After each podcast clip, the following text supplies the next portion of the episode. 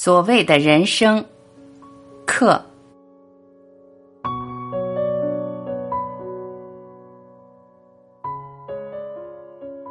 人生的意义就是生活，但我们是真正在生活吗？当存在着恐惧，当我们的整个人生都被训练着去模仿、去复制，人生还值得一过吗？在追随权威的过程中，存在着生活吗？当你追随某人之时，你是在生活吗？即使他是最伟大的圣人、最伟大的政治家或者最伟大的学者，如果你去观察自己的行为，那么你会看到，你除了追随别人，什么都没有做。这个追随的过程，也就是我们所谓的人生。然而，当你走到生命终点的时候，你来问：人生的意义是什么？对你来说，这样的人生是没有意义的。只有当你推开一切权威的时候，意义才会出现。然而，要推掉一切权威，何其难也！什么是从权威中解脱出来？你当然可以破坏法律法规，但这并不是从权威中解脱。解脱来自于你理解了心灵如何制造出权威的过程。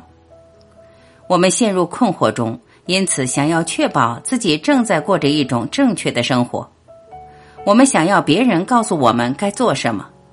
我们被各种导师、精神以及科学所利用，但只要我们还在复制、模仿、跟随，我们就不会知道人生的意义。当一个人只想寻求成功的时候，他怎么能知道人生的意义呢？但这就是我们多数人的人生。我们想要成功。我们想要在内部和外部获得彻底的安全感，我们想要别人来告诉我们我们做的对，我们正走在通向拯救的正确道路上。我们的全部生命都在追随着过去的或几千年前的传统，我们让每一种经验都成为权威，来帮助我们得到某种结果。所以，我们不知道人生的意义，我们知道的只有恐惧。对他人的言论的恐惧，对死亡的恐惧，对没有如愿以偿的恐惧，对犯错的恐惧，对行善的恐惧，我们的心灵如此困惑，陷入到理论之中，以致我们无法描述人生对我们有什么意义。那么，在讨论人生的目的和意义的时候，我们必须发现，我们所说的人生是什么意思，目的是什么意思。不只是字典里的解释，而是我们为其赋予的意义。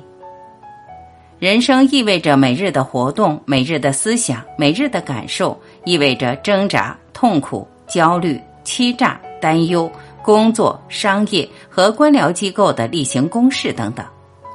这一切就是人生，不是吗？我们说，人生不只是意识的一个层面，而是完整的存在过程，即我们与物、与人、与观念之间的关系。这就是我们所说的人生，它不是一个抽象的东西。因为我们不理解人生的方式，每日的痛苦、焦虑、恐惧、野心、贪婪；因为我们不理解存在每日的活动，所以我们想要目的，或远或近的目的，不是吗？我们想要一种目的，以便我们能引导自己每日的生活走向终点。这显然就是我们所谓的目的。但是，如果我们理解如何生活，那么生活就是自足的，不是吗？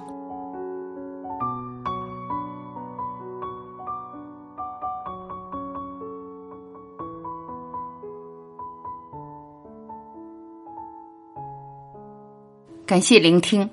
我是晚琪，再会。